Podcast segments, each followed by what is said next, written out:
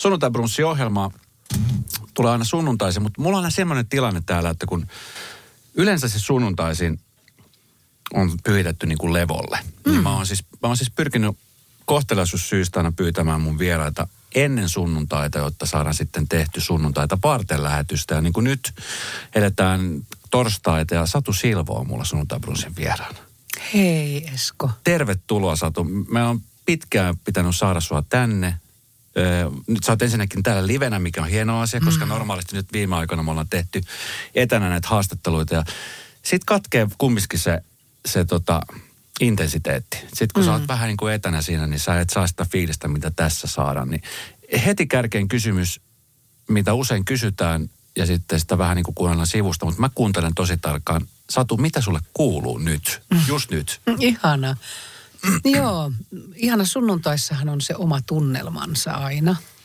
Se on hauska, kun sanottiin sana sunnuntai, niin tulee vähän sellainen sunnuntai-olo. Kyllä. Joo.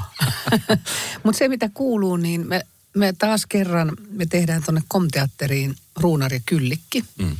Ja me ollaan se neljä kertaa vähän niin kuin ensilta tyyppistä ensiltaa odotettu. Ja nyt se oikea ensilta on huhtikuun kahdeksas päivä. Ja nyt me eilen tehtiin sitten traileria ja, ja kuvaa ja, ja tämmöistä. Ja taas vedettiin harjoituksia. Mm. Oli tosi omituinen olo. Mutta samalla aika makea fiilis siitä, että, että silloin kun tekee teatteria, niin siinä on se tietty aika jakso, jolla harjoitellaan. Ja sitten sen esityksen aikana ne henkilöt vanhenee. Jos sulla on niin kuin kollega ei ole ihan tuttu, niin sekin, että me vanhennutaan niin kuin tuttavina. Mm-hmm. Niin kuin mekin ta- ollaan ta- jo oltu aika pitkään yhdessä Kyllä. jossain viidakossa ja nyt me tavataan taas. Niin se on jännä, että silloin niin kuin, se on ihan toinen suhde siihen, minkälainen henkilö sen roolin takana on. Ja, ja, ja kun komteatterissa niin rekvisiitat ja lavastukset hoitaa jokainen näyttelijä. Okay. Ja mä luulen, että, että olisin aika paljon epävarmempi, jos ei tämä olisi jatkunut vuodesta 2021 jostain helkutin kaukaa sitten. Niin kuin siinä, että sä, sä heittäydyt siihen henkilöön ja sitten sä käyt niin kuin tyhjentämässä pöytää ja täyttämässä pöytää ja putsaamassa sitä ja mm. kantamassa kuppeja jonnekin ja juokset lavan takaa ulkokautta lavan alle, lavalta pois ja sitten mietitään, missä on mun vaatteet noin tuolta. Että sun pitää olla tosi tarkka. Kyllä. Ja, ja, ja yleensä siinä normaalissa harjoitusajassa niin saattaa tulla sellaisia mokia, että on silleen, että aa, no joo, nämä pitää tulla. Mutta nyt on aika rento fiilis. Tota, mä, niin kuin tuossa äsken oli puhetta, niin me ollaan, sä oot mun vanha kämppis. Mä ollaan asuttu viidakossa yhdessä. Sitä niin. me ei kerrota ihmisille, että kuinka kauan kannattaa seurata Olen julkis, päästäkää minut pois ohjelman. Mutta siellä mä oikeasti niin kuin pääsin sun niin kuin tutustumaan paremmin. Ja se, mitä mä huomasin, Satu Sussa, oli se semmoinen niin kuin, mitä varmaan moni ihminen tietyllä tavoin kaipaa ja hakee elämään. Semmoisen tietynlaisen, mä näen, että, että sulla on semmoinen hyvä sisäinen rauha. Semmoinen, joka niin kuin korostuu jokaisessa sun tekemisessä. Semmoinen niin kuin itsevarmuus ja, ja semmoinen niin kuin hyvä energia sun ympärillä. Okay. O, se, miten sä oot semmoisen niin kuin kasvattanut itsellesi? Onko se tullut niin kuin iän myötä vai onko se sitten niin kuin jotenkin harjoiteltua vai miten, miten sä oot saanut sen? Koska se on semmoinen asia, mitä mä olin silleen, että vitsi, on ihana piirre. ihana, kiitos. Esko, kyllä sunkin ympärillä on aika tämmöinen, ja varsinkin kun sä oot tässä omassa, silloin kun sä oot siitä oman itses keskellä, mm. niin silloinhan meillä on se rauha ja lämpö ja, ja se tota, tämä meidän aura voi olla niin kuin hehkua sitä lämpöä. Mm. Ja oikeastaan ajattelin sitä, että mä oon niin kuin siellä yhtä luonnon kanssa, vaikka se on jo melkein vitsi, mutta, mutta se on jotenkin se, että kun on keskellä sitä jotain ja keskellä päättää niistä rutiineista ja, ja nauttii siitä ympäristöstä, nauttii oikeasti siitä luonnosta, niin kuin mäkin nautin niin paljon, niin siellä mulla on aika hyvä olla. Että mä en aina ole niin levo, levollinen, enkä ole todellakaan ollut. Mulla on aina ollut vähän sellainen, että mun pitää mennä ja mun pitää olla se tekeminen ja mun täytyy tietää, mitä mä teen yli huomenna ja miten mä selviän. Sitä sellaista selviytymistrategiaa ja, mm. ja selviytymistunteita tosi paljon. Mä huomaan, että todella, niin kuin sanoit iän myötä, että se on muuttunut. Ja sitten mä oon oikeasti myös harjoittanut sitä. Mä oon tehnyt tosi paljon töitä, kun mä oon ollut Silvopleen omistajana ja yrittäjänä 23 vuotta, niin siinä on ollut aika monta eri vaihetta. Ja siitä on oikeastaan syntynyt semmoinen stressin kierre ja tämmöinen selviytymistunteiden kierre. Ja on ollut pakko musta tämä korona-aika oli semmoinen, että mä tajusin, että nyt mä en voi käydä sillä adrenaliinilla. Ja ne lisämunuaiset, jotka tuottaa sitä adrenaliinia, joka on ihan mahtavaa silloin, kun sä lähdet niin kuin, mm. nyt, nyt lähdetään liikenteen, nyt homma haltuun, nyt lähdetään juoksemaan, Kyllä. nyt otetaan tämä ilta haltuun, otetaan tämä ohjelma. Aina pieni adrenaliini, adrenaliinipiikki, mutta sä et voi elää sillä. Mm. Koska se sitten rupeaa vaurioittaa oikeasti sun kehoa. Stressi on tutkittu tosi paljon. Jos se on pitkäaikaista, pitkäkestosta, vuosikausia, niin se on tosi vahingollista. Se mm. alkaa syödä ihmistä sisältäpäin. Niin sen tähden tietysti kaikki ravinto, liikkuminen, kaikki se mikä tekee. Mä oon niin löytänyt sen kanavan, missä mä voin hyvin. Mutta nimenomaan se, että sen mielenhallinta, mielen hiljentäminen, että sä pääset vähän toiselle tasolle ja pois tästä niin kuin tämän egon tarpeista ja toiveista ja tunteista. Mit, miltä musta tuntuu ja mikä tämä on ja äh, nyt tuntuu pahalta, nyt tuntuu oudolta. Että et se niin kuin, et saisi sen vähän niin kuin, saisi lomaa siltä Mä mm. usein sanon, että teatteri on mulle sitä, että kun pääsee sinne lavalle, niin saa niin kuin vapaa-päivän itsestään. No, tässä nyt pari vuotta korona, kun on, on ollut tämä tilanne, niin tota, se on ollut todella stressaavaa monelle. Mä mietin sua, Satu, kun sä oot näyttelijä ja sitten ravintola-alalla. Ne on niin kuin kaksi ehkä suurin kolauksien saaneet tänä aikana niin kuin palvelualan ammattilaisina kuin on, niin M- miten sä oot sitten pystynyt välttämään stressiltä näissä tilanteissa? Ja tapahtumalla yleensä. Mä luennoitsija, luennoitsija ja käyn niin kuin isoissa tapahtumissa puhumassa. Niin joo, kaikki, kaikki niin kuin periaatteessa lähti. Musta, mulla on tästä hauska esimerkki. Mä oon varmaan lukenut tai kuunnellut oikeastaan tätä Joe Dispenson luo itsesi uudelleen. Ja musta tuntuu, että saman puun oksia. Kaikki Eckhart Tollet ja, ja, ja tota, kaikki mielen ja kvanttifysiikan ja, ja kuinka hallitset mieltäsi ja itseäsi ja bla bla bla bla bla. niin se, on, se, se puu on täynnä niitä ihania oksia. Ja sitten jos lähdetään jonnekin buddhismiin ja vaikka minne, jopa, jopa, jopa hengellisiin, jopa uskonto, jopa meidän kristinuskossakin. Musta tuntuu, että ne kaikki kasvaa sitä samaa oksistoa. Ja tota, mä aloin tämän Dispenson kirjan myötä ihan systemaattisesti joka ikinen aamu heräsin kuudelta ja vedin meditaation sillä niin kuin tekniikalla. Mm. Ja se oli aika jännä. Ja, ja se kirja on täynnä niin kuin asioita ja, ja sitä tutkimusta, tiedettä ja sitten siellä on vähän sopivasti sitä himmeetä ja sellaista niin kuin, vähän se niin kuin ajatus siitä, että luottamus – että mä niin kuin jätän asioita, jätän taakse, jätän sitä kipua tai ahdistusta, mä annan mennä jonnekin korkeampaan energiaan ja sitten mä luotan ja sitten mä muutan. Ja ihan konkreettisesti muutu. Ja mä mm. aloitin tämän treenaamisen silloin marraskuussa, onko se nyt ollut sitten, onko se ollut vuosi 20 vissiin, vai 19. Mutta aloitin tekemään sitä ja siellä oli niin kuin, että saatat jonkun itsesi haittaavan tunteen. Meillähän on paljon niitä. Mm. Ja tulee ja elä, läpi elämämme, että tämä ei koskaan lakkaa, tämä ihmisenä kasvaminen ja henkinen, henkinen kasvu. Niin mä ajattelin, että okei, että mitähän se tarkoittaa. Että otetaan joku helppo liikenneraivo. Kyllä. Mene nyt siitä pärkä. Aja sitä autoa, paina kaasua. Olen aika kauan ajanut ja sitten niin kun it, itekseen meuhkaamassa jossain autossa. Mä toi on, tota mä en tarvi. Että mä en tarvi tota energiaa. Toi taas toi käyttöön. Ja mä otin sinne meditaation. Ensin mä tein ne rituaalit siinä, että pääsin niin kuin siihen hengittämisen tilaan. Ja, ja sitten mä sanoin niin kuin tämmöisen asian niin kuin tunteen, josta mä, että niin kuin tämmöinen liikenneraivo. Mm. Ja se on niin kuin, niin kuin sen alla oleva. Sitten ruvetaan miettimään, minkä sellaista käyttäytymistä se aiheuttaa niin hauska Dispensal on semmoinen pitkä luettelo erilaista käyttäytymistä. Ja, ja sitten siellä oli hauska, siellä oli ylimielisyys. Mm. En mä mikään ylimielinen ihminen, todellakaan. Mä haluan aina jotenkin kuulla ja nähdä ja ymmärtää, vaikka, vaikka joskus katsoo sitä, no jaha, mutta sitten no, no niin, no hän on nyt valinnut näin. Mm. Mutta mustahan tulee silloin täys ylimielinen jos mulla, jos mulla on liikenneraivo. Mitä muuta sinne tulee? Minkälaista käyttäytymistä tunnetta? Sehän on, niin kuin, sehän on se tunteiden kirjohan on ihan uskomaton. Ja kun mä sain itteni kiinni siitä kaikesta ja mua rupesi nauraa, että ei ole totta. Ja, ja tota, sitten kun mä olin, oli tilanne just liikenteessä, no niin, no ajan nyt sitä autoa. Sitten sille muutu. Annoin käsky niille, muutu. Sitten, niin, niin mutta vähän niin kuin voisi kuitenkin. Ei kun muutu. Ja mä laskin sen niin kuin irti ja laskin sen, niin kuin sen tiukan rusinan sieltä päästä, joka alkoi kehittää näitä tunteita Kyllä. Ja tilanteita. Laskin sen irti ja sitten rupesi naurattaa. Ja sitten aloin sille, että no niin, meehän siinä. Ja no niin, laitahan vilkku. Että ai sinne sä olitkin menossa. Joo, joo.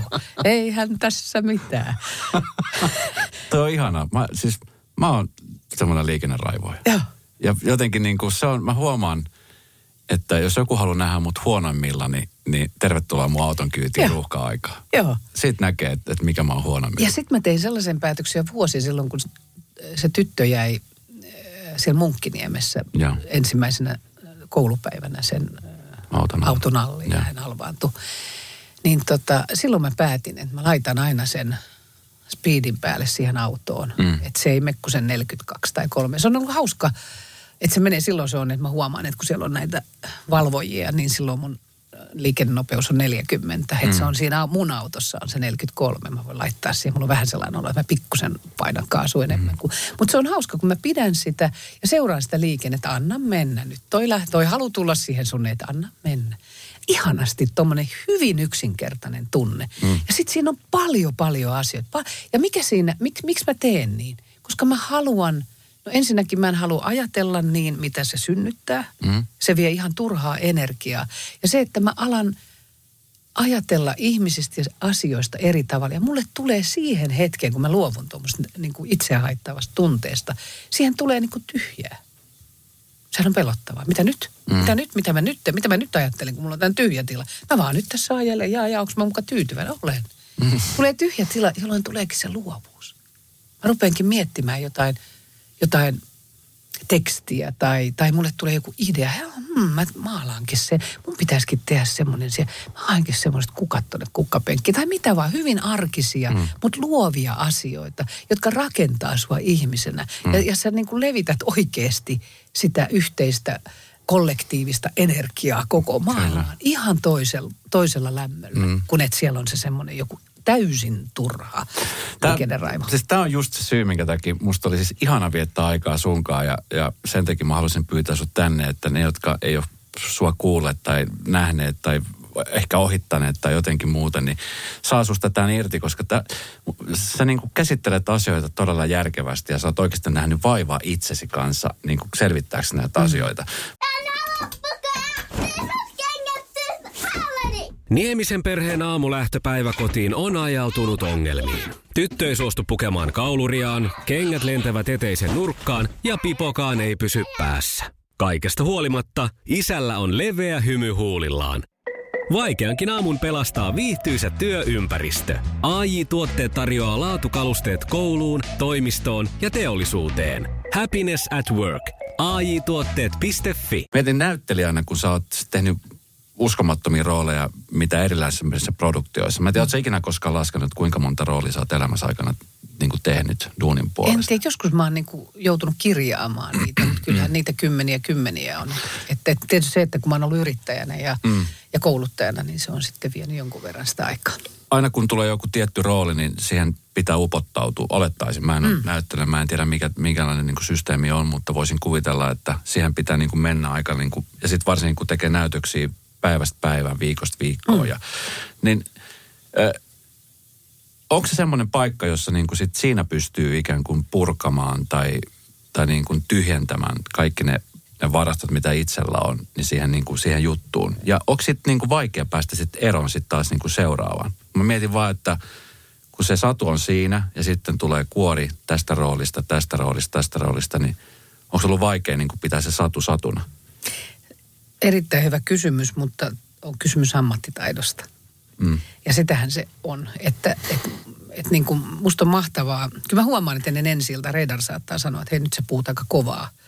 Kun siellä joku Virginia Woolf, Martta alkaa tulla sit saalle, kun sillä öö, käytetään ääntä muutenkin aika kovaa. Mutta sitten kun se ensi on ohi, mm. niin mulla on sellainen, just näistä isoista hurjimmista rooleista, niin mulla on sellainen olo, että mä leikkaan sen, niin kuin sen tyypin itsestäni irti ja laitan sen laatikkoon. Ja kun se on, mä niin kuin se, siinä on myös kysymys luottamuksesta. Nyt tämä työ on tehty, mm. nämä on yhdessä päätetty, mulla on yhdessä kiemurreltu tämän kanssa, löydetty, kadotettu, löydetty, kadotettu ja tehty päätökset. Nyt se on täällä. Mm. Ja sitten mä otan sen, niin kuin sen viitan sieltä tai sen puvun päälle ja, ja, ja sitten se lähtee. Se käynnistyy saman tien. Mm. Ja kun se on ohi, niin se adrenaliinihan jää niin urheilijalle tai kelle vaan, joka tekee tätä tämmöistä työtä, niin se jää semmoiseksi puoleksitoista tunniksi, että mä saatan mennä kotiin ja katson Ridiculousnessia telkkarista ja nauraa vaan, tai jotain ihan, mm. joka, joka, jota on helppo katsella, tohtori Paisetta tai jotain Tosi kaikille se ei ole kiva. Musta se on ihan mahtavaa, kun se sieltä lähtee se lima irti ja tulee parannusta. Mutta tota, et, et, et kyllä sitten noit, sanoit sen, sinun tuossa oli aika monta asiaa, mutta just kun puhuttiin tuosta mielenhallinnasta, niin se on kauhean kiinnostavaa. Et esimerkiksi mä esitän tällä hetkellä maanviljelijä Laihoa sen komin esityksessä, eli, eli miestä. Mm. Me miehet ollaan naisia, naiset on miehiä, ja voi olla silleen, että ah, mikä tämä on, onko tämä taas jotain. Yleensä ne on komedioita, mutta tämä on ihan traaginen äh, Kyllikkisaaren murhaan perustuva kylätaskun äh, siitä mukailtu näytelmä. Ja hy, se on hyvin maskuliininen ja semmoinen, että mä en, musta tuntuu, että mä en jaksaisi katsoa sitä niin kuin oikeana versiona. Mä oon vähän väsynyt siihen mm. äijä, äijä maailmaan sellaisessa muodossa. Ja nyt kun se on käännetty toisinpäin, niin se onkin ihmiskysymys. Mutta silti niin kuin laiho, se oli kiinnostavaa, kun se ma- on maanviljelijä, hänellä on vähän omat tragediansa, niin kuin meillä kaikilla on, mm-hmm. ne omat traumamme. Ja sitten haluatko pitää kiinni siitä? Haluatko kulkea käsi kädessä sen kanssa? Ja Laiho haluaa. Hänellä on se. Hän on leski. Hän on menettänyt ikävällä tavalla vaimonsa. Hän pelkää nytkin kasvavan tyttären Kyllikin, joka on muuten meidän Paavo, Paavo Kinnunen näyttelee Kyllikkiä. Pelkää tämän tyttären niin kuin kasvussa sitä, että ettei nyt joutuisi huonoille teille ja miehiä pitää varoa. Ja ei näe kun sen oman tragediansa kautta sen lapsensa – ja, sit, ja se, sitä on mieletön esittää, kun se, se synkkyys on päällä. Niin mulla on sanonut, mulle tuli ne miespussit tosiaan tänne leukaan. Rupesin tekemään sen takia sitä kasvojoogaa, kun alkoi tulla pusseja tänne, kun se siitä ajattelusta mm. ja siitä synkkyydestä. Ja kun mä tajusin sen, että se on sen tragedian kautta, kautta se synkkyys, kun se on aika julma, julma se isä. Ja mm. sitten kun teatteriesityksessä, kun ei ole kuitenkaan päähenkilö, mutta kun se näyttäytyy, niin se näyttäytyy tosi julmana siellä. Mm. Niin kuin sille tyttärelle – niin sillä sä perus, sä niin kuin tavallaan puolustat sitä henkilöä. Sä olet se julma ihminen, kun sä ymmärrät sen ajattelun. Mm. Ja sehän on kauhean surullista niin kuin sadun kannalta, että voi ihmispolonen, mm. mutta sen, niin sä saat siitä kaiken irti. Mm. Että se on niin kuin hyytävää, että miten toi voi olla noin julma. Mm. Että sun pitää niin kuin niin kuin kyetä ajat. Sä, sä et voi näytellä niin, että minä olen ihan hyvä ihminen, mutta tämä on tämmöinen ihminen. Se ei saa okay. siitä näkyä. Vai ihmisten pitää ajatella, että hitsi on varmaan oikeasti tommonen. Ja, ja siitä erottaa niin kuin ammattilaisen. Nimenomaan niin. se on ammattikysymys. Sä puhut siitä nimenomaan, että sun poika Paavo näyttelee samassa. Joo. Eikö tämä ole ensimmäinen kerta, kun te olette yhdessä? Ei, kyllä se oli silloin aikanaan, kun, kun tota, Paavo tavallaan tuli alalle. Mm. Oli Ar- Arto Müllerinen tuolta kesäteatteri teki tuonne sammattiin ja sanoi, että, että, olisiko, että olisiko se Paavo, niin kuin, että hän tarvitsisi semmoisen miesrooli, joka tekee viittä erilaista pientä mm. juttua. Ja mä sanoin, no soita ja kysy Sitten se lähti ja si, si, silloin mä näin hänet niin kuin näyttämölle ekan kerran. Olinkin, katsoin, että oho. Miltä se muuten tuntuu nähdä oma, oma lapsi? Molemmat no se oli, on Niin on, Vilma valmistuu nyt kanssa. Niin, että... niin mikä tota, niin, se on varmaan ollut luonnollinen jatkumo, kö? No se, ei, lapset oli ihan niin kuin muissa ammateissa ja mm. sitten, sitten he itse teki ne omat valintansa ja ei, ei, eivät karvoistaan sitten niin kuin päässeet. Mm. Että, ja ymmärrettä, niin kuin Vilmakin on tehnyt ja laulanut ja kaikkea ikänsä paljonkin. Mä yllätyin siitä, että hän meni, niin kuin hän oli ravintolapäällikkö 24-vuotiaana, niin, niin tota, että ajattelin, että haa, että jännä, että se valitsee noin. Mutta en mä, en mä siihen puuttunut. En tiedä, olisiko pitänyt suunnata jo sitten silloin, että kyllähän se olisi helpottanut. Se on vähän niin kuin mun äiti, kun mä aina olisin halunnut soittaa. Ja mm. sitten mulla oli aina semmoinen olo, että oli viisi lasta, että aika tiukat on kuitenkin noi rahat varmaan siellä ja tiukoilla niin kuin vanhemmat. Niin tota, ups. Kummitusmusiikki. Kummitusmusiikki. Niin tota, niitä aika tiukoillaan, että, että mä en oikein kehannut pyytää semmoista, niin kuin, mm. että olisi saanut soittaa. Sitten mä, sit mä jotenkin niin kuin, ehkä siinä levottomuudessa, kun sanoit, että mun ympärillä on se rauhallinen aura tai joku ainakin toisinaan, niin – niin mulla itsellä on ollut kauheasti semmoista levottomuutta ja turhautumisen kokemusta ja tarpeettomuuden kokemusta. Mä ajattelin, että hitto kun mulla olisi ollut se instrumentti. Että mä olisin saanut niin kuin soittaa. Että mä olisin saanut taas vähän niin kuin just sitä niin kuin jakaa sitä tunnetta sen instrumentin kanssa. Ja sitten mä muistan, kun äiti joskus sanoi, edes mennyt rakas äiti, niin sanoi, että no miten se olisi sinun sit vaikuttanut, jos olisit sit soittanut siihen. Mä aika helvetti, paljon olisi vaikuttanut. Mä en sanonut ääneen. Aika paljon olisi niin mun elämä todella ollut erilaista. Et niihin kaikkiin mä sitten niin kuin, niin kuin Vilma taas, joka sitten soitti on niin kuin hyvinkin musikaalinen, mutta niin tota, että oli ihana katsoa sitä, kun se lapsi niin kuin vaan mm. niin kuin tuottaa sitä, mutta se oli ihan hänen oma tarpeensa. Mm. Mutta Paavoa mä en ollut nähnyt ennen sitä niin kuin kesää. Sitten mä katsoin sitä, se oli pitkä penkki. Sitten mä katsoin tällaista, aha, no siellähän tapahtuu siellä lavalla. Ihan övereitä varmaan, mutta se niin kuin näki se ydin, että mm. mikä siellä oli. Ja sitten siinä oli kaikki ne muut kesäteatterilaiset, niin jokaisen pää oli tällainen, ding, ding, ding. Sitten mä katsoin niitä. Se, äh, onko se ollut paljon lavalla? Mä sanoin, no ekan kerran mä sen näen. Ihan hyvin vetää. Super ihana. Miten tota, nyt puhutaan niin näistä reality-ohjelmista, missä, missä nyt olet nyt mukana myöskin tässä Olen julkis, päästäkää minut pois. Sä olit myöskin ollut siellä ylittämässä Atlantia mm. Joel, Joel Harkimon kanssa silloin pari vuotta sitten. Ja, ja sitten sä oot ollut myöskin mukana Tanssii tähtien kanssa. Paljon tämmöisiä ohjelmia, joissa joutuu oikeasti heittäytyy. Niin. nehän, ne, ne on aika siis, voisin kuvitella, mä mietin siis silloin, kun me ollaan oltu siellä viidakossa, niin siellä, no, siellä kaikki selviytyy eri lailla ja jokainen vähän otti tukea sieltä täältä toisiltaan. Mutta sitten mä mietin esimerkiksi sitä ö, valtameren ylitystä, jossa sä oot semmoisessa todella pienessä veneessä, mm.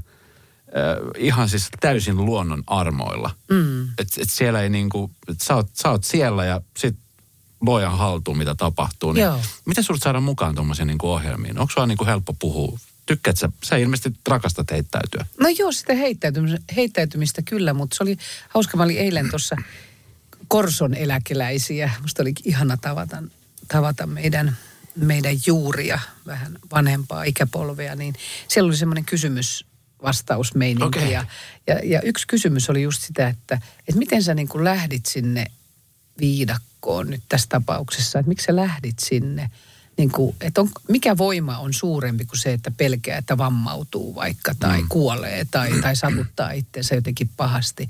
Niin kyllähän se riski sitten aina on olemassa, mm. kun sä lähdet tuosta ovesta ulos. Mutta että rohkeutta ei olekaan se, että sä pelkäät, vaan sitä, että sä teet tai uskallat niin kuin jossain järkevässä mittakaavassa mm. oman pään mukaan niin tehdä sitten niitä asioita. Mutta kyllä se, kyllä se Atlantti oli aika, niin kuin mä ajattelin, että kun siellä on niitä squalleja, niitä myrskyjä. Mm. Niin kuin sä näet, kun Suomessakin, kun tulee, aha, tuolla sataa. Kyllä. Tuolla on tuommoinen Jeesus taivas tulee, niin kuin, tuolla paistaa ja tuolla sataa. Mm. Niin niitä oli yhtäkkiä, sä näet siellä niin kuin Atlantilla, että ai tuolla on skolli ja tuolla ja tuolla ja sitten siinä – Kenneth Telenin kanssa, joka on maailmanmestari purjehti ja voittanut kisojakin. Onko kolme kertaa saanut maailmanmestaruuden ja ihan uskomaton merikarhu. Mä loin muuten näistä merikarhuista sellaisen putoushahmon. Mä kerran jo pyydettiinkin, se valitettavasti en päässyt, koska siis se on ihan, se on ihan, mä nauratti aivan hirveästi. Mutta siinä Kentsu siinä sitten, ja tota, mä sitten sanoin, että et, et niin, että tuolla, tuolla on noin myrskyt. Voiko nämä, niin myrskyt, niin nämä yhdistyä nämä kaikki? Joo. Joo, siis nämä voi, ne on aika paljon nyt, niin. Mutta mitä me sitten tehdään? sehän on niinku hirmu myös. No niin, se niinku on, joo. Mutta mitä me sitten tehdään? No sitten no, no vedetään toi masto alas, sitten lyödään luukut kiinni ja sitten me ollaan pesukoneessa. Niin kauan se myrsky kestää.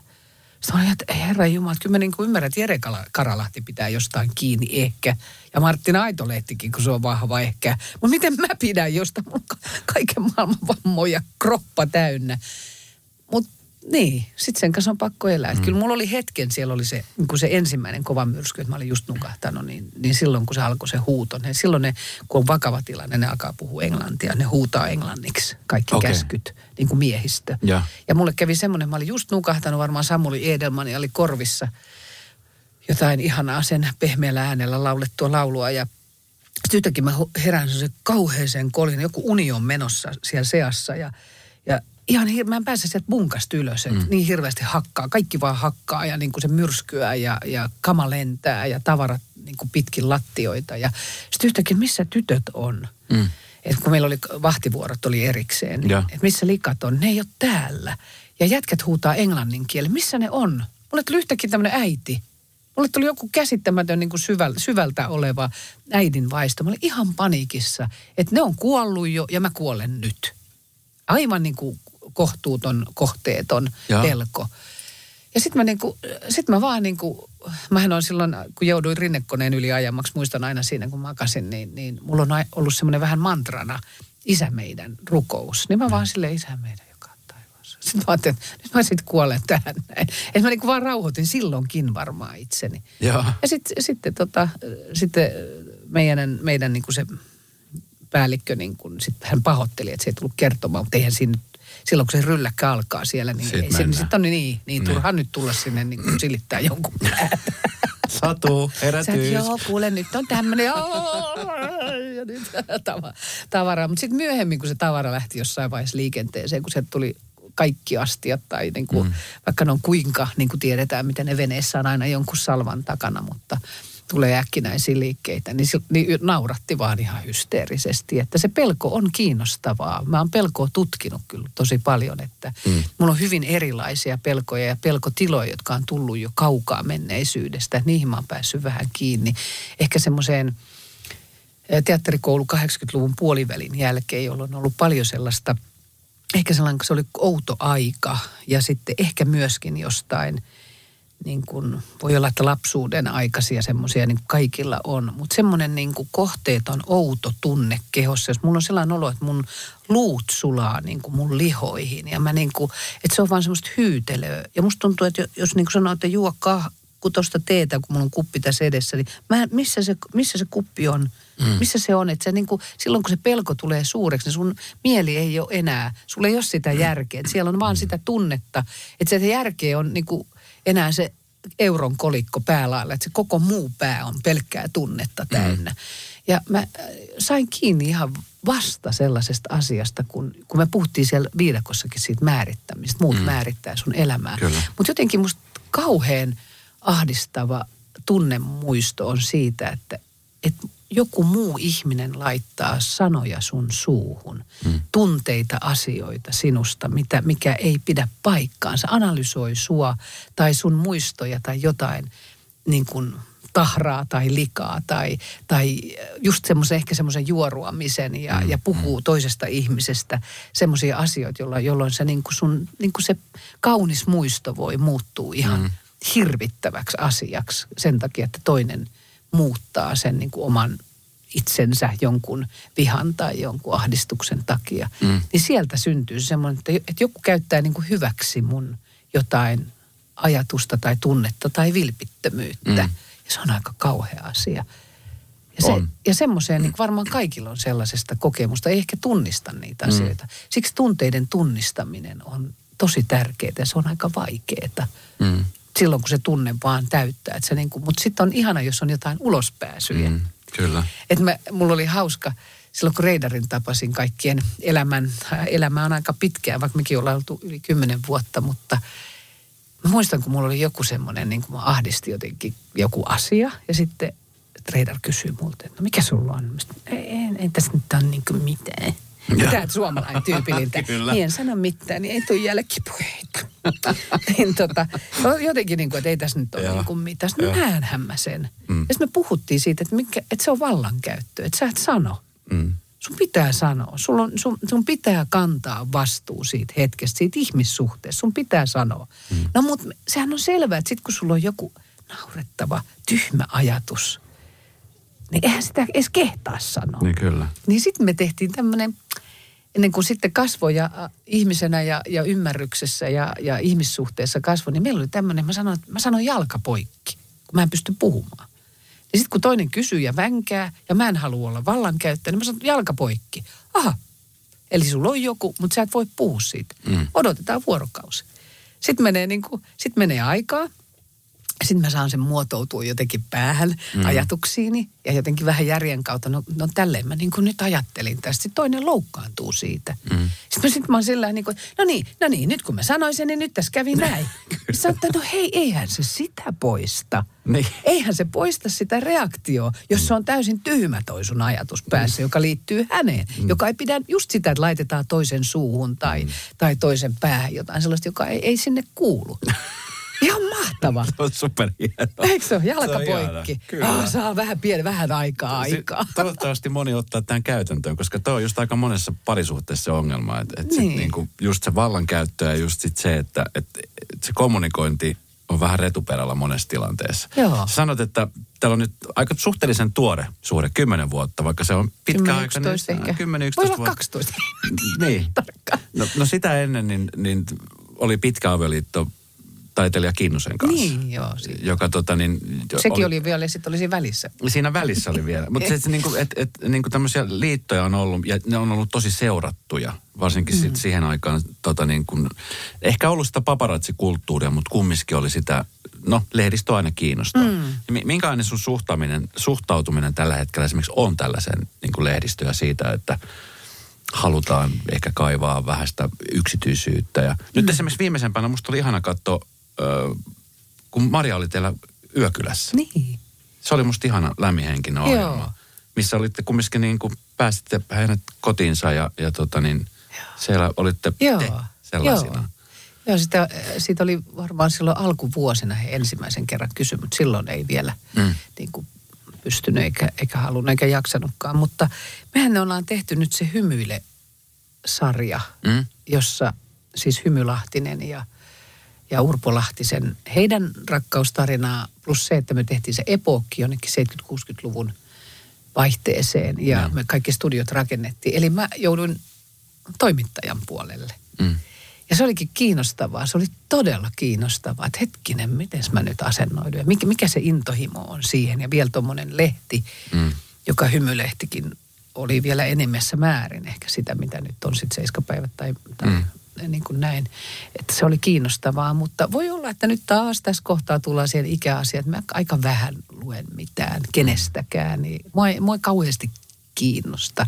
Ja silloin aikana, kun itse joutui niin kuin sen, tietysti teki paljon asioita, elokuvia, kaikkea. Oli myöskin näitä punaisen maton ensiltoja. Se oli vähän erilainen maailma. Oli kolme kanavaa ja no tulihan se neloskanavakin sinne. Mutta oli vaan pari lehteä ja, ja ei seurattu kaikkea, niin kuin nyt on kaikki siimooret ja kaikki Kyllä. Palvelut ja mm. bla bla bla bla. Et se oli todella niin kuin kapea kuitenkin mm. verrattuna tähän päivään. Niin sitten niitä seurattiin ja sen ympärillä ja, ja niin kuin sanoin, että ensillat ja kaikki oli aika niin kuin näkyviä, näyttäviä. Kyllä. Niin tota, se, se oli outoa tietenkin, mutta mä opin aika ajoissa sen, että ensinnäkään minkään lehden kanssa ei kannata ruveta kisaamaan ja väittämään mitään. Tai aina henkilökohtaisesti voi kysyä toimittajat, että mikä tämä juttu on. Mutta tota, vähän semmoista koirat haukkuu ja karavaani kulkee. Mm. Ja ketä oikeasti kiinnostaa sun elämä? Kyllä. Muuta kuin sun rakkaitas. Niin. Ja totta kai niin kuin se vähän niin kuin toi sää. No kyllä nyt on paska, ja onpas kyllä nyt sataa. Tänään on kuulkaa. No nyt on ja jokainen niin kuin päivi päivittelee. Huomenna kukaan muista mitään. Niin. Tai se, että meillä oli eilen mieletön auringonpaiste, niin tänään kun kaikki on loppu. Että se on sen kaltaista, että se mm. oikeasti, että sä oot vähän välineenä siinä kuin sääennuste. Mm. Että se oikeasti se, että kuka sä oot, ei niitä ihmisiä kiinnosta. Mm, kyllä. Mutta sitten sit, kun sä edustat niin kuin peilisoluja ja sitä, että et niin kuin mustakin on ollut ihania nämä vuorovaikutustaidot ja semmoisia asioita, jotka on mulle tärkeitä. Ja sitten siellä on niin kuin se äh, kuulijan kanssa mm. voi jakaa niitä. Että kyllähän sitäkin niin kuin lehdistönkin kautta jonkun verran on pystynyt, mutta kyllähän se pitää laittaa vähän niin kuin oman, mm. omaan kategoriaansa. Tota niin, tuossa ennen kuin aloitettiin haastattelu, niin oli, nyt, nyt kun tämä haastattelu tulee ulos, niin sä oot parasta aikaa viettämässä hiihtolomaa Saariselällä, mm. jossa sä oot siis käynyt ö, monen, monen, monen vuoteen. Joo, vuoden Itse asiassa- 98 jälkeen. Niin, silloin tämä oli tämä todella vakava onnettomuus. Niin, niin 17. nyt sä meet siihen, onko se ollut just tietoinen valinta, että, että sä et ole käynyt siellä vai, vai Joo, no mä en, niin kuin, mä en ole ensin halunnut. Kerran mä kävin sitten jossain muualla Lapissa potkimassa jotain tunturia niin kuin pol- polveen. Että, että älä yritäkään hattuilla mulle enää. Mm. Mä rakastan niitä tuntureita. Mutta sillä niin kuin ihan fyysisesti jotenkin niin kuin halusin kiivetä sinne ja jotenkin kokea sen. Koska mä olin kauhean kiltti siitä huolimatta, että mun yli hissilinjan, hissilinja ylitettiin. Tällainen tampauskone ajaa päälle alueelle, jonne se ei ole saanut tulla. Sen ikkuna on ollut huurussa. Se ei ole nähnyt mua. Mm. Niin, niin, niin siinä on tapahtunut paljon sellaista epäreilua. Mm. Josta olisi voinut olla tosi, tosi vihanen, mutta mulle se nyt oli sitä, että kun selvisi hengissä ylipäätänsä. Kaikki aika meni toipumiseen. Isoja leikkauksia, piti opetella kävelemään.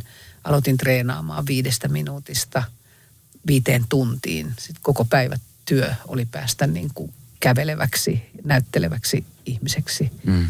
Ja, ja kun se tapahtui silloin 17. päivän muistaakseni helmikuuta 98, niin mä olin näyttämöllä. Mä tein My Fair Ladyn Bykmeilion sen alkuperäisen version, ei sitä musikaaliversiota, jossa mies haluaa luoda, luoda tämän katu, kadulla asuvan kukkaistytön niin, niin kuin salonkikelpoiseksi kaunottareksi, jossa muuten Heikki Kinnunen esitti herra Higginsia. Se on mm-hmm. lumoava romanttinen tarina. Ja Tom Pöysti oli, meillä oli tämmöinen kolmen kimppa vuosikaudet, kun me tehtiin esityksiä. Niin olin jälleen toinen ensi oli sitten syys-lokakuun vaihteessa siitä helmikuusta. Että silloin huomasi, että oli nuori, vaikka oli 30, oliko 38 tai jotain. Niin tota, kun lääkäri sanoi, että tässä on nyt etu, että sä oot nuori, että sä toivot kyllä. Ja puolesta se oli kiinni, että olisi ollut selkärankapoikkia. Että se on, se on ihmeellinen tarina.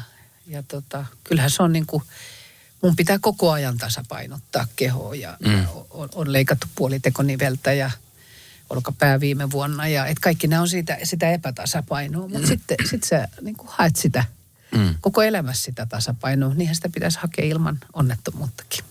Tota, me, me puhuttiin siis silloin tästä viidakosta ja musta oli niin kuin, mä muistan tämän ja muistan lukeneeni tästä, mutta sitten kun sen kuulee konkreettisesti ihmiseltä, jolle on käynyt näin. Mm. Tiedätkö, että kun sä luet jostain, niin se on vaan joku ihminen, niin. on käynyt näin.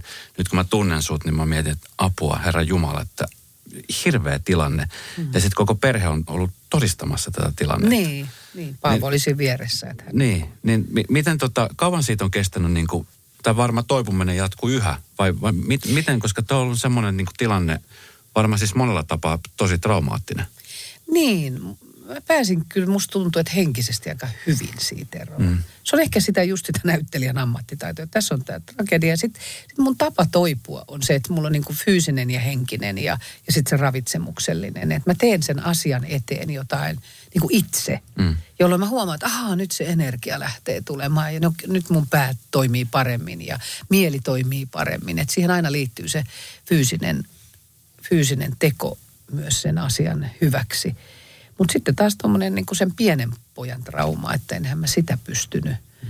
niin kuin siinä toipumistilanteessa oikeastaan itse, koska oli niin hirvittävien kipujen keskellä koko ajan. Se oli semmoista morfinijohdannaista, jota mä söin varmaan.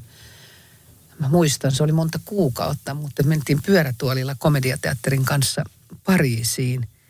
Ja silloin mä olin ruvennut jo kysyä mun naapurilääkäreiltä, että, että kun mut tulee semmoinen niin tärinä, että onko mä niin kuin jotenkin riippuvainen näistä mm. lääkkeistä – ja sitten lääkäri sanoi, että joo, että se voi olla sitä tai se voi olla sitä kipua vielä, että se tuottaa sitä. Tietysti tuommoinen jatkuva kipu, sehän on aina ongelmallista niin kuin trauman jälkeen. Mm. Sitähän pyritään hiljentämään sitä kipua, että siitä ei tule kroonista. Niin, tota, mm, niin, niin sitä mä niin kuin aloin miettiä, että hitto, jos tämä onkin tämmöinen. Mä oon jotenkin riippuvainen tästä, että kello puoli yhdeksän, niin kuin, että jos mä en saa sitä lääkettä, niin mä alan niin kuin melkein täristä. Mm. Ja mä en niin kuin erottanut, onko se kipua vai onko se, onko se sitä lääkkeen tarvetta. Ja se oli semmoinen lääke, johon on ihmiset koukuttunut. tosi koukuttunut mm. pahasti. Mm. Niin tota, mä olin siellä Pariisissa ja silloin oli kevätaurinko. Ja ne työnteli mun sille pyörätuoli. Se oli tietysti hauskaa. Me päästiin joka paikkaan kaikkien jonojen ohi. Eiffeltornia myöten. Mutta ne meni varjosia kujia, kun oli lämmintä.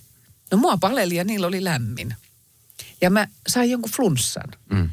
Ja tota, sitten mä otin sitä flunssalääkettä ja mä huomasin illalla, mä oltiin syömässä yhdessä ja sen puoli kello olikin jo vaikka puoli kymmenen. Mä tajusin, että mä en ottanut sitä lääkettä. Ja mulla ei ole mitään tärinää, mulla ei ole mitään kipua. Sitten mä ajattelin, että hitsi se on varmaan toi, toi niin kuin tuon Bore-kipulääke, mikä ostettiin paikallisesta apteekista. Mm. Mä ajattelin, joo, olisiko se toi, että mä yritän täällä kevyemmällä. Mä niin kuin sanon, mä en uskaltanut sanoa sitä ääneen. Ja seuraavana aamuna kiva, mulla ei ollut enää sitä semmoista flunssasta tunnetta, että se meni vähän niin kuin sillä ohi. Mm. Niin seuraavana aamuna, kun mun piti ottaa se kaksi kertaa päivässä, niin mä otinkin sen aspiriinin tai puranan kaltaisen bore-tabletin. Ja sitten mä otin vielä illalla, vaikka mulla ei ollut enää tarve siihen. Mä huijasin niin kuin sitä kehoa mm. siitä vakavasta addiktoivasta lääkkeestä pois ja se meni sillä. Wow. Joo, se, se on, aika... Se on aika, siis se vaatii, no aika kova selkäranka ja se vaatii nimenomaan siis semmoista mielen lujuutta, koska mm. mulla on siis semmoinen ystävä, joka, joka silloin aikaisemmin, kun oli syöpä leikattu, niin hän sitten tosi huonosti nukkui. Ja sitten aika helposti tietenkin tarjotaan vaihtoehtoja niin kuin mm. lääkkeitä. Tuossa on nukahtamislääkkeitä ja muuta. Ja hän sai siis sellaisia lääkkeitä nukahtamiseen, jotka on siis todella koukuttavia. Mm. Että hänen piti sitten niin vierottua siitä. Ja sanoi, että se vierottaminen oli ihan siis helvettiä. Mm. Mutta että oli pakko tehdä. Niin kuin se on kemia. Se on, se on kemia. Ja tota, nuori kaveri, joka sitten sanoi, että vitsi yksi pahimpia asioita oli se vierotus siitä, siitä lääkkeestä. Just. Niin tota, no, onneksi sulla kävi näin, koska sitten siihen olisi voinut helposti joo, tuudittautua. Että... Joo, ja mä kuulin siitä sit tosi, niin kuin sit, et en edes tiennyt, että miten mm. niin kuin hankala tämmöinen morfinijohdannainen tosiaan voi olla. Mutta oli valtava tahtotila myöskin. Mm. Että se on se tässä, kun, että sitten kun on niin kuin tämän ravinnon kanssa – et silloinkin mä olin, mä olin jo syönyt silloin elävää ravintoa ja tutustunut Paula Heinoseen ja kaikkeen. Mulla oli niin kuin sitä, niin kuin niitä työkaluja siihen, mm. että mä niin kuin ravitsemuksella ja sitten sulla on oikeat rasvahapot ja mm. oikeat antioksidantit, koska tuommoinen stressitila, joka tapahtuu vaikka nyt, sä mm. meet ja sä kuulet jonkun vakavan asian, niin saman tien sun kivenäishivenainetuotanto menee niin kuin romahtaa alas. Mm. Ja silloin pitää tankata. Usein ihminen saattaa niin kuin ahdistua jonkun tragedian kohdalla, että se ei saa syötyä. No sehän on huono asia, sä et saa niin kuin sinne vitamiineja. Mm. Sun aivot tarvii koko ajan paljon mm. pol, niin kuin oikeita asioita maksaa. Pitää tuottaa, tulee myrkkyjä, sen pitää niin kuin pystyä pesukoneen pyörimään. Kaikki suolisto, kaikki tarvii oikein, niin kuin, että se kone toimii. Mm. Että se toimii hyvin. Sitähän me mm. tiedetään, että kun sä oot, treenaat, että miten sun koneen pitää toimia, että sä jaksat tehdä sitä mm. työtä. Kyllä. Se tarvii polttoainetta. Ja sitten kun sä masennut ja sitten sä juotkin kahvia ja käyt vähän tupakilla, siis sä saatat joutua sen takia psykoosiin. Kyllä. Tästä ruoasta puheen ollen, viidakossa tulee hyvin ilmi se, että siellä oli todella yksipuolista ruokaa, riisiä ja papuja ja, ja aivoja. ja aivoja. Aina silloin tällä jotain ehkä saatiin palkinnoksi. Niin, siellä mä huomasin, että, että niin kuin kaikki muut asiat sulle oli niin kuin semmoista ihanaa niin kuin semmoista, otit itteen niin kuin kaikki luontoa ja valoa ja kaikki mahdollista. Mutta ruoan suhteen oli sellaista, että mä huomasin, että jos, jos jossain pinna kiristyy tai edes vähän se menee, niin oli se, se ravinto. Mm. Sä oot ravintoloitsija, Silvupleen ravintolahan on yksi Suomen tunnetuimpia, varsinkin pääkaupunkiseudulla kaikki kehuu sitä. Mm. Miten sä aikoinaan päädyt niin kuin ravintoloitsijaksi? Ja se, en tosiaan, no se oli se onnettomuus. Eli sen jälkeen mä tein tämän Bykmeilien roolin sen sitten sinä, sinä vuonna kuitenkin vielä. Mutta sitten mua taas leikeltiin, eli mulla oli niitä rautoja, mulla oli lantioraudat, oli raudotettu ja isot reisiraudat. Niin ne piti leikata taas pois. Ja se tarkoitti sitä, että, että kaikki teatterityö loppuu siihen mm. joksikin aikaa. Ja elävä ravinto oli loppumassa Helsingistä. Ja minähän sitten tämmöisen löysän lauseen laskin, että no minunko se pitää pistää pystyyn. Ja Seppo Lindeqvist, joka on siis restamestani, joka tuo, ostaa, myy, vaihtaa ravintolakalusteita, niin hän oli, kuuli tämän jostain mm. syystä, sanoi, että soitti mulle ja sanoi, että hei, että hänellä on kaikki nämä Svenneviikin, eli elävää ravintoa tarvitaan sen tekemiseen, kaikki erilaiset kutterit. Ja sitten, että se tulee tämmöiseen niin kuin isolle massalle, niin ne, ne ei ole semmoisia pieniä blendereitä, mitä meillä on kotona. Mm. Että hänellä on kaikki se, että saat halvalla koko kaluston. No eihän mulla ollut rahaa, ei mulla ollut mitään tietenkään, todellakaan ei ollut säästössä mitään. Mm. Ja sitten mä ajattelin, ah, no hitto, että ei, elävä ravinto ei saa loppua. Ja sitten mulle tuli siitä onnettomuudestakin joku semmoinen, että et olemassaolon oikeutuksen ja jotenkin semmoisen elämän, jotenkin kiitollisuuden velka siitä, että on saa, saa olla hengissä. Mm. Ja niin kuin hoitaa ja parantaa puoli maailmaa. Enää mä en jaksa parantaa maailmaa, mutta silti mun on silvoplay, koska nyt sinä voi vaan tulla. Mutta ihan niin kuin, että nyt täytyy niin kuin kaikkien pitää ainakin tietää tästä. Mutta siksi meidän ravintolan nimi on Silvoplay, tietysti mun nimen kautta. Mutta siinä on tämä ajatus ole hyvä. Mm. Että ota tai jätä. Jos tekee niin kuin aina ihmiset tai haastattelijat kysyvät, että no mitä sitten, kun, kun jos ihmiset syö mitä sattuu, niin mitä se sitten ajattelee? Mä sanon, no vittuako se minulle kuuluu? mitä ne syö? Syökö mitä haluu. Mutta miksi mä perustin? Se johtuu siitä, että jos sulla on tarve. Mm. Eli mulla oli niin hirveästi niitä tulehduksia kehossa, mm. antibioottikuureja antibioottikuurin perään. Me tiedetään, että jos sä syöt yhden antibioottikuurin, se tuhoaa bakteerit kaikilta sun, jopa genitaalialueet. Sen takia ihmisillä on virtsiksiä ja sitten on keuhkoputkia. Kaikki limakalvot on koko ajan niin kuin alttiita sairastumaan. Ja silloin mä ajattelin, että nyt täytyy löytyä joku. Ja mä näin artikkelin. Ja tämä on myöskin oikeasti totta. Että kun sulla on niin kuin se tavoite, halu, toive, niin se, sun mieli alkaa mennä kohti sitä ja sä, sä haluat oikeasti sitä. Mm. Eikä sitä, että no ei tästä kuitenkaan tule mitään. Se on se Tuve Janssonin miskahahmo, joka siellä jo valmiiksi hautaa itsensä tuhkaan. Niin, niin tota, joka on myöskin tuttua, täytyy myöntää, mutta sillä hetkellä ei ollut. Ja Näin. siis Venneviikin iltapäivälehti, avasin sen ja wow, kiinnostavaa, elävä ravinta. Mm, mitä tämä on? Mä kävelen teatterikoulussa Diana-puistoon. Siinä lukee Greenway, men sisään. Mä sanoin, että voiko tällainen oikeasti tällainen ravinto vaikuttaa. Ja siinä oli Raili Virtanen, joka oli, oli tota, en tanssinut ikänsä ja, ja hyvin tarmokkaana vähän keski-ikäinen kelittänyt upea rouva – ja sanoi, että hän on ollut pyörätuolissa reuman takia ja minä olen ravinnon avulla noussut. Minä seison tässä ja, ja oli kouluttajana. Ja sitten okei, okay, kiinnostavaa. Sitten toinen kysymys, eikö tämän ruoka ole kauhean pahaa? ja silloin sanoin, että nyt mä vien sut osastolle herkut ja kaikki elävän ravinnon. Eli mulla oli se mielikuva siitä keitetystä kukkakaalista ja siitä porkkanasta, semmoista vähän löysä, mm. ei mikään al dente porkkana, niin kuin nykyään tiedetään, miten kasviksia tehdään, ainakin huippukokit tietää. Mutta siis aivan mieletön juttu. Ja niin mä sitouduin siihen viisi kertaa viikossa. Viikonloppuisin söin kinnusen läskisossia, join konjakkia, silloin kun leijona lempijuoma, silloin ei enää. Mutta et niin kuin halusin pitää tasapainon. Kyllä. Ja sehän muutti ihan koko, siis kaikki bakteerikanta, kaikki. Niin sitten mä tutustuin vasta eh, Paula Heinoseen jossain vaiheessa. Ja hän oli sitten taas elintarviketeknologian tekniikan lisenssiaatti, joka on tutkijatason tiedennainen, niin hän kertoi sitten tavallaan sen, mitä siellä kehossa tapahtui ja miksi. Että mm. miksi se ravinto oikeasti vaikutti. Ja miten se, että kun sä annat niitä oikeita asioita sille keholle. Me tiedetään, että liikunnan avulla jokainen tietää, miten se auttaa. Mm. Mutta että se ravinto oikeasti on valinta ja sä ruokit sitä niin oikealla tavalla, niin se keho itse alkaa korjata. Se on se mielitön. Ja sitä ei pystytä edes tutkimaan, että miksi niin tapahtuu, mm. että kun sä annat ne oikeat tarveaineet sille. Ja siis jotenkin semmoinen perusasia, mikä niin kuin luulisi olevan ihmiselle suhteellisen tärkeä, niin me niin kuin roskitaan kroppaamme ja sisälmyksemme niin kuin täysin huonolla valinnoilla nimenomaan. Niin. Jotenkin, miksi me ei osata syödä oikein, Satu? Se on se kehon valheet. Ja, se, ja, ja sitten meillä on, kun meillä on vagushermo, joka on niin kuin su, suoliston aivoyhteys, kaikki on maksa suolisto, kaikki keskustelee keskenään. Ja jos sä syötät sille sokeri, me puhuttiin äsken siitä mahdollisesta lääkeaddiktiosta, mm. Jos sä annat sille niitä aineita, niin se haluaa, ne aivothan tottuu siihen. Jos sä ajattelet itseäsi vastaan, puhuttiin tunteista, jotka on niin kuin haitallisia. Jos sä syötät sitä koodia sun päähän, niin oi voi, mm. ne halu, se sä oot itse kouluttanut sen kehos siihen. Et mä muistan se siinä eläväsravinnossa, kun mä sitoudun siihen, niin siinä oli hapankaalia, kaksi ruokalusikallista päivässä. Mä ajattelin, että apua, Herra Jumala, mitä me tämmöistä voi syödä. Minä syön sitä, kun se on kaksi ruokalusikallista päivässä. Tiedätkö, mä söin lopulta rasian päivässä. Jorma Lehtinen, joka meillekin teki toistakymmentä vuotta, itse, itse kasvatti luomu hapankaalit. Sitten hän sanoi, että hän ottaa aina paidan pois, hän on sellainen nuija. Ja sitten se hakkaa sen hapankaalin ja hapattaa itsenne. Hapankaalit, pavut, kurkut, kaikki. Ihan mieletön tuote. Ja mikä ruokasuolistolle, mikä bakteerikanta. Mm. Mitä sä, miten sä koulutat ja autat sitä niin kuin kaikkea niin kuin solutasolla itseäsi. Tai aivoissa.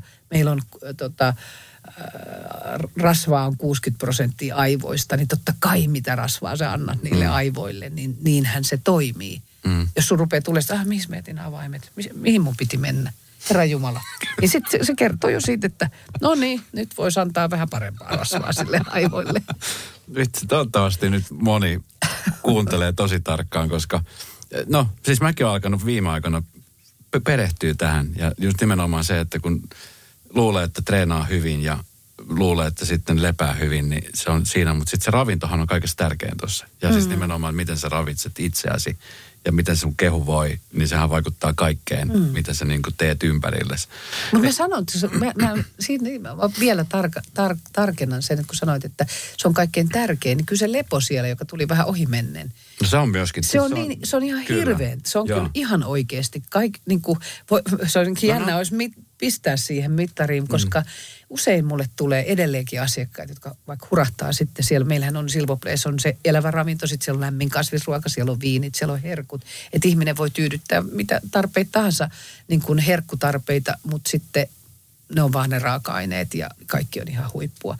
Niin tota, niin sitten kun tulee näitä, jotka syö vaikka vaan elävää ravintoa sieltä, ja ne saa ihan järjettömät energiapiikit. Ja no, ne, ne, ne sanoo, että ne ei tarvi yöunta ja vitsiä, mulla on energia. Sitten mä sanon, että on nyt varovainen. Se on sulle annettu. Sä oot itse hoitanut sen oikean ravinnon itselle. Älä nyt tuhlaa sitä tuolla. Mm. Niin kuin, älä nyt elä sitä stressaavaa elämää. Anna nyt sen, niin kuin nauti siitä. Anna sen tapahtua, mitä, se, mitä siellä elimistössä mm. tapahtuu. Ota se itsellesi, äläkä kuluta sitä nyt tässä hullunmyllyn maailmassa. Itse olisi ihana saatu keskustella sunkaan useita tunteja, mutta meidän on pikkuhiljaa pakko vetää nämä meidän koneet alas sä voit hyvin tällä hetkellä, elämä kohtelee hyvin Joo, kaiken puolin niin, näistäkin Joo. korona roskoksista huolimatta. Ensi ilta on nyt siirtynyt, se on huhtikuussa. Mm, kahdeksas päivä. Kahdeksas päivä.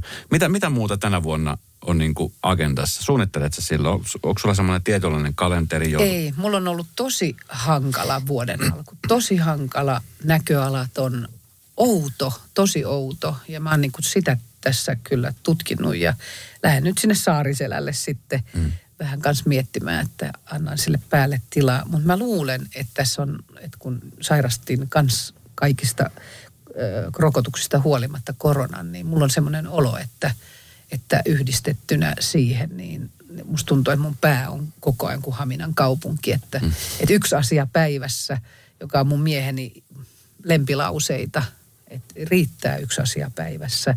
Mutta mä oon järkyttynyt siitä, että kun mä teen sen yhden asian päivässä, niin mä oon ihan puhki. Ja mä saatan maata niin kuin sä, sängyssä sillai, tai sohvalla katsomassa tosiaan sitä ridiculessnessia tai jotain apinavideoita YouTubesta ja palelen. Ja oikeasti niin kuin se semmoinen luova, luova niin kuin prosessi on, mä oon jotenkin ihan tyhjä ja sitä mm. on kestänyt tosi pitkään. Pelottaako se? No, tai siis pelko joo, varmaan. Niin, siis... pelko on aika iso asia, mm. iso sana, mutta kyllä näköalattomuus aina on. Toisaalta siinä on se joku, joku sen, niin, jotain pitää nyt niin kuin oppia ymmärtää. Ja kyllä mulla on sellainen prosessikin. Sitten mä oon tehnyt sitä, että mä menen tuonne metsään, lähimetsään puuhengittelen ja, ja tutkin niin kuin puitten merkitystä, niitä, jotka viisaamat on niistä vielä lukenut. Että yhtäkkiä mä otan sitten jonkun yht, toisen suunnan, niin kuin lähden mm. tutkimaan, että hengitellään tuolta tota, jotain ihan muuta. No siis mä toivon ja varmasti kaikki toivoo, että se näköala alkaa mm. löytymään sieltä. Mä oon näyttämöeläin, mä haluan olla aina näyttämöllä. Kyllä. Ja toivottavasti nyt sitten onko koronasta tullut myöskin jotain muuta tämmöistä niin kuin jälki, väsymys, olisiko niin kuin se Niin, ja, se, ja kipuja, sumupäisyyttä, ihan se lihaskipu. Oliko se muuten millainen?